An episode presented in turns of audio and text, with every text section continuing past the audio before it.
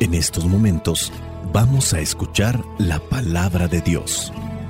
Dispón tu corazón para que el mensaje llegue hasta lo más profundo de tu ser.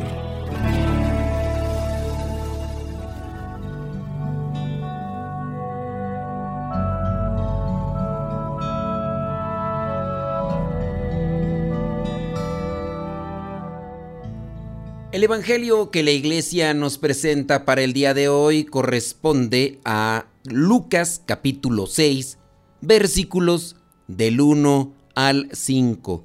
Dice así: Un sábado Jesús caminaba entre los sembrados.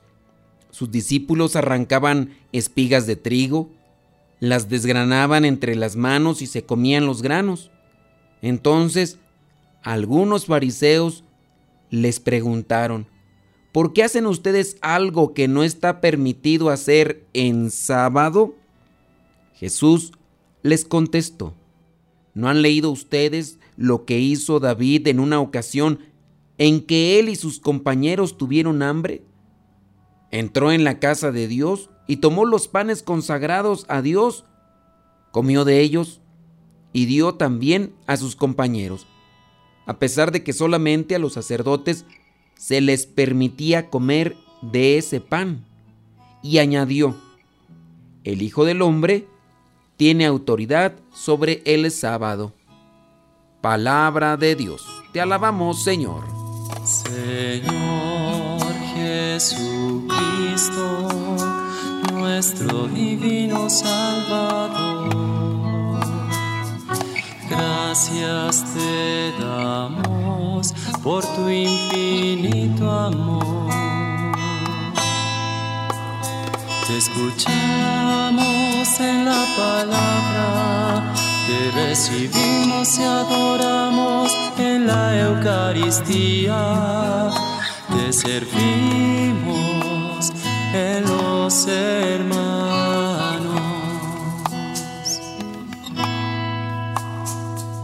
Que seamos misioneros, como lo quieres tú, enseñando a los hombres el fuego de tu amor. Oh, la vida está hecha de pequeñas cosas.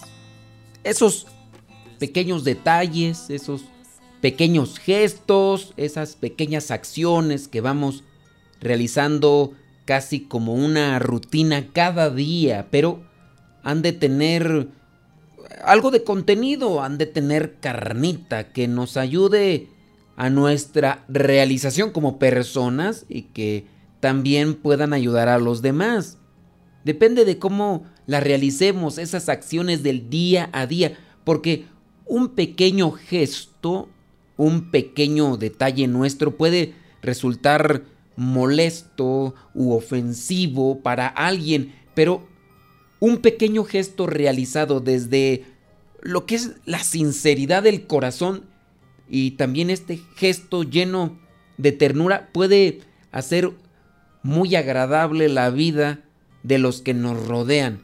De ahí el peso de las intenciones que podemos reflexionar en el evangelio que nos presenta el día de hoy la iglesia. Esas pequeñas cosas, cuando se hacen del corazón, le van dando intensidad y calor a nuestra vida, porque queriendo hacer felices a los demás, si es nuestra intención, por ejemplo, con una sonrisa, una buena cara, ando enojado, ando molesto, pero me esfuerzo.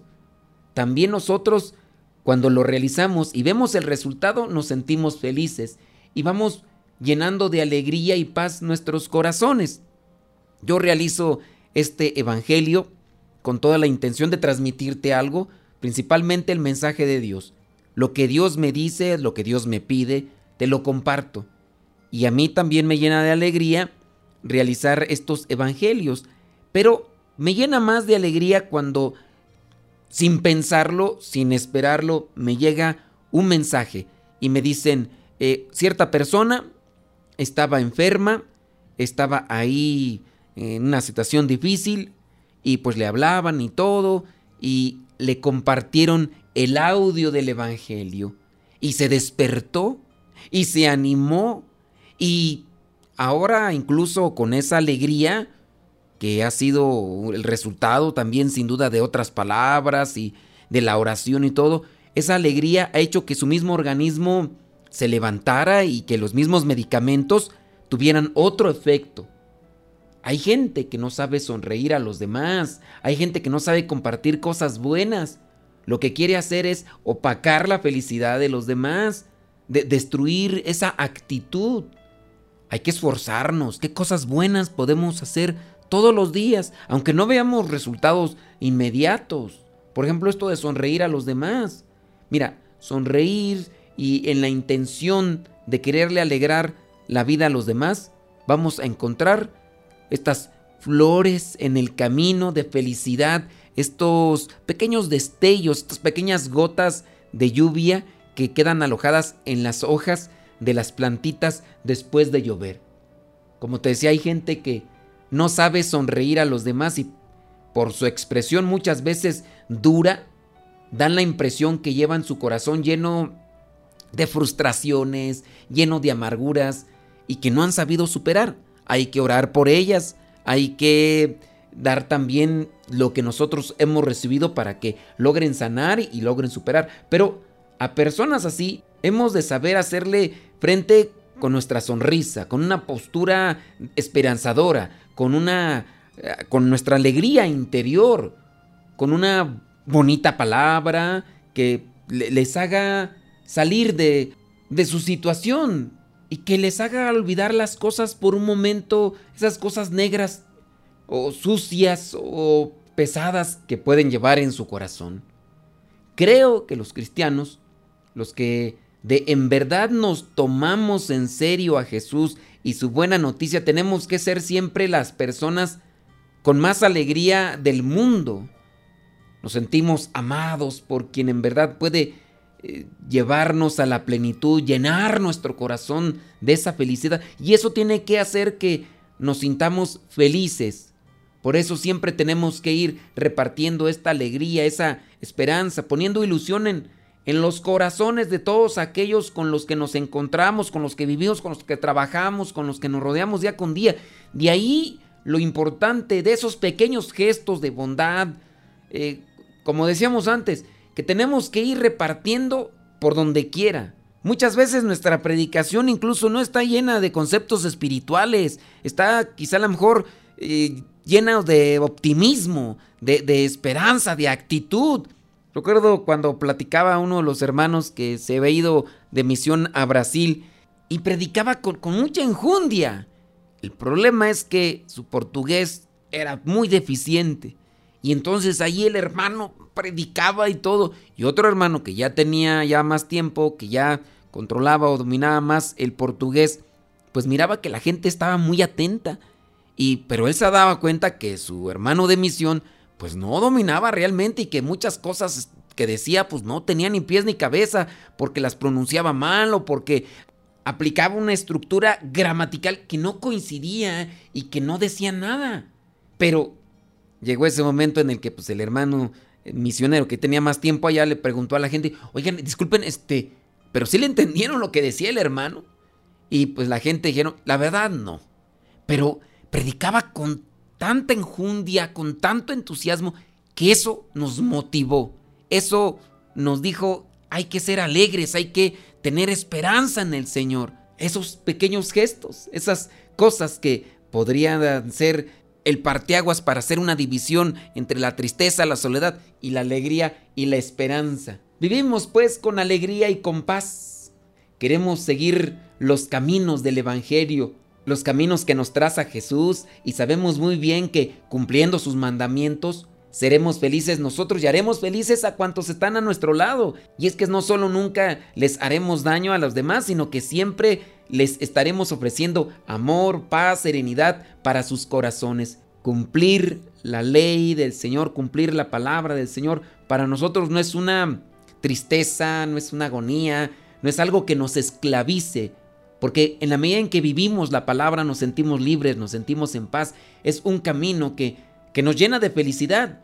Siempre la palabra del Señor busca el bien del hombre para gloria de Dios. Que eso no se te olvide. Desgraciadamente, todos no lo entienden así y viven a veces hasta las mismas personas o nosotros mismos, los que estamos al frente como misioneros, vivimos con amargura en el corazón.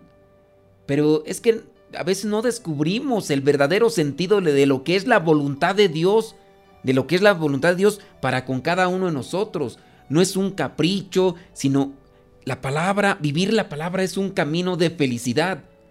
Lo que nos sucede muchas veces es que nos hacemos unas interpretaciones a veces muy desviadas, muy retorcidas de lo que son los mandamientos del Señor, así como estos fariseos que se la pasan criticando a estos pobres que tienen hambre, a estos pobres necesitados que nos presenta el Evangelio del día de hoy. Nos llenamos de cosas en su entorno que a veces nos aprietan como podría ser esa piedrita en el zapato y terminan obviamente amargándonos, terminan haciéndonos sufrir. Así que lejos de hacernos sentir bien, pues obviamente nos hacen difícil el caminar en el día a día de lo que tenemos que cargar, de lo que tenemos que hacer, de lo que tenemos que vivir. Un ejemplo de dolor y de sufrimiento pues nos lo presenta en el Evangelio el día de hoy. El sábado para los judíos era un día para glorificar al Señor, pero al mismo tiempo era llamado el día de descanso para las personas. El ser día de descanso, se prohibían actividades de trabajo y era una forma también de humanizar, pero humanizar la vida del hombre para que no viviera el trabajo como una esclavitud. Pero los hombres de la religión de aquellos tiempos habían puesto tantas y tantas cosas que obviamente habían convertido incluso la misma ley que tenían los judíos, lo habían hecho algo esclavizante, que por eso llevaba a vivir en la amargura y casi todo lo miraban con pecado o como pecado.